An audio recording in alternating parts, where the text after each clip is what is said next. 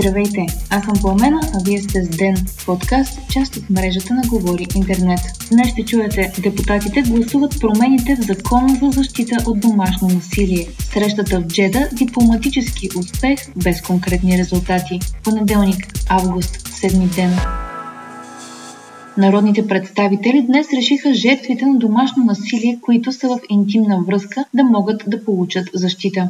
Надежда Йорданова предложи промените в закона да се гласуват днес и на второ четене, както и да има промяна в дефиницията на интимна връзка. Тя се определя като съвкупност от доброволни, трайни, лични, интимни сексуални отношения между две лица, независимо дали споделят едно домакинство и чието възникване, съдържание и прекратяване не са обект на правно регулиране от друг закон. Трайни по смисъла на предходните изречения са отношения с продължителност поне от шейсет дни. Против промените гласуваха от Възраждане и БСП, а от Има такъв народ се въздържаха. Включването на хората, които са в интимна връзка в кръга от защитени от закона за защита от домашно насилие, предизвика силни критики от БСП и Възраждане. Двете партии видяха опит за прокарване на така наречената джендър идеология и идеи от Истанбулската конвенция. От БСП и Има такъв народ изразиха позиции, че промените защитават еднополовите двойки. Спорен момент в дефиницията се оказа и уточнението, че отношенията трябва да са с продължителност от поне шейсет дни.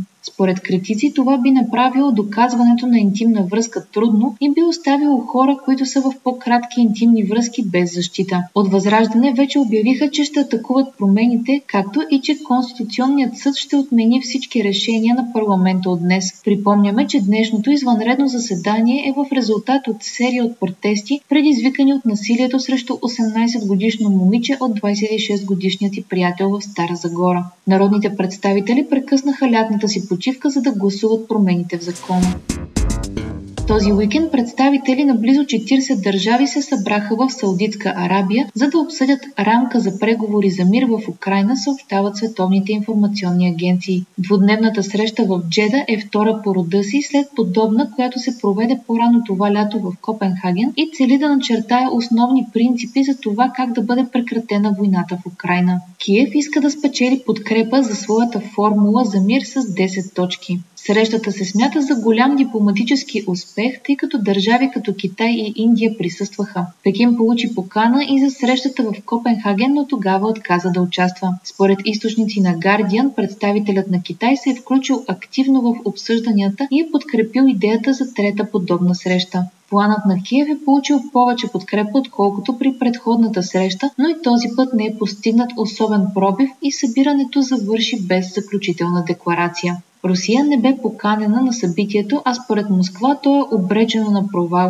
В обширен материал на The New York Times говорителят на Кремъл Дмитрий Песков казва, че Русия иска да контролира само анексираните области в Украйна, които са вписани в Конституцията й, а именно Донецка, Луганска, Запорожка и Херсонска област. Русия обаче контролира само части от тези области, а в момента Украйна провежда контраофанзива, съсредоточена в Донецка и Запорожка области. Песков казва също, че на предстоящите президентски избори очакват деветдесет процента подкрепа за настоящия президент Владимир Путин. Преизбирането му би било за шестгодишен мандат, който може да бъде подновен. Промени в Конституцията от две хиляди и двайсета година на практика занулиха мандатите на Путин и той може да управлява Русия до две хиляди трийсет и шеста година. Вие слушахте подкаста ДЕН, част от мрежата на Говори Интернет. Епизода подготвих аз, Пламена Крумова Петкова, а аудиомонтажа направи Антон Верев. Не изпускайте епизод на ДЕН, абонирайте се в Spotify, Apple iTunes или някое от другите подкаст приложения, които използвате.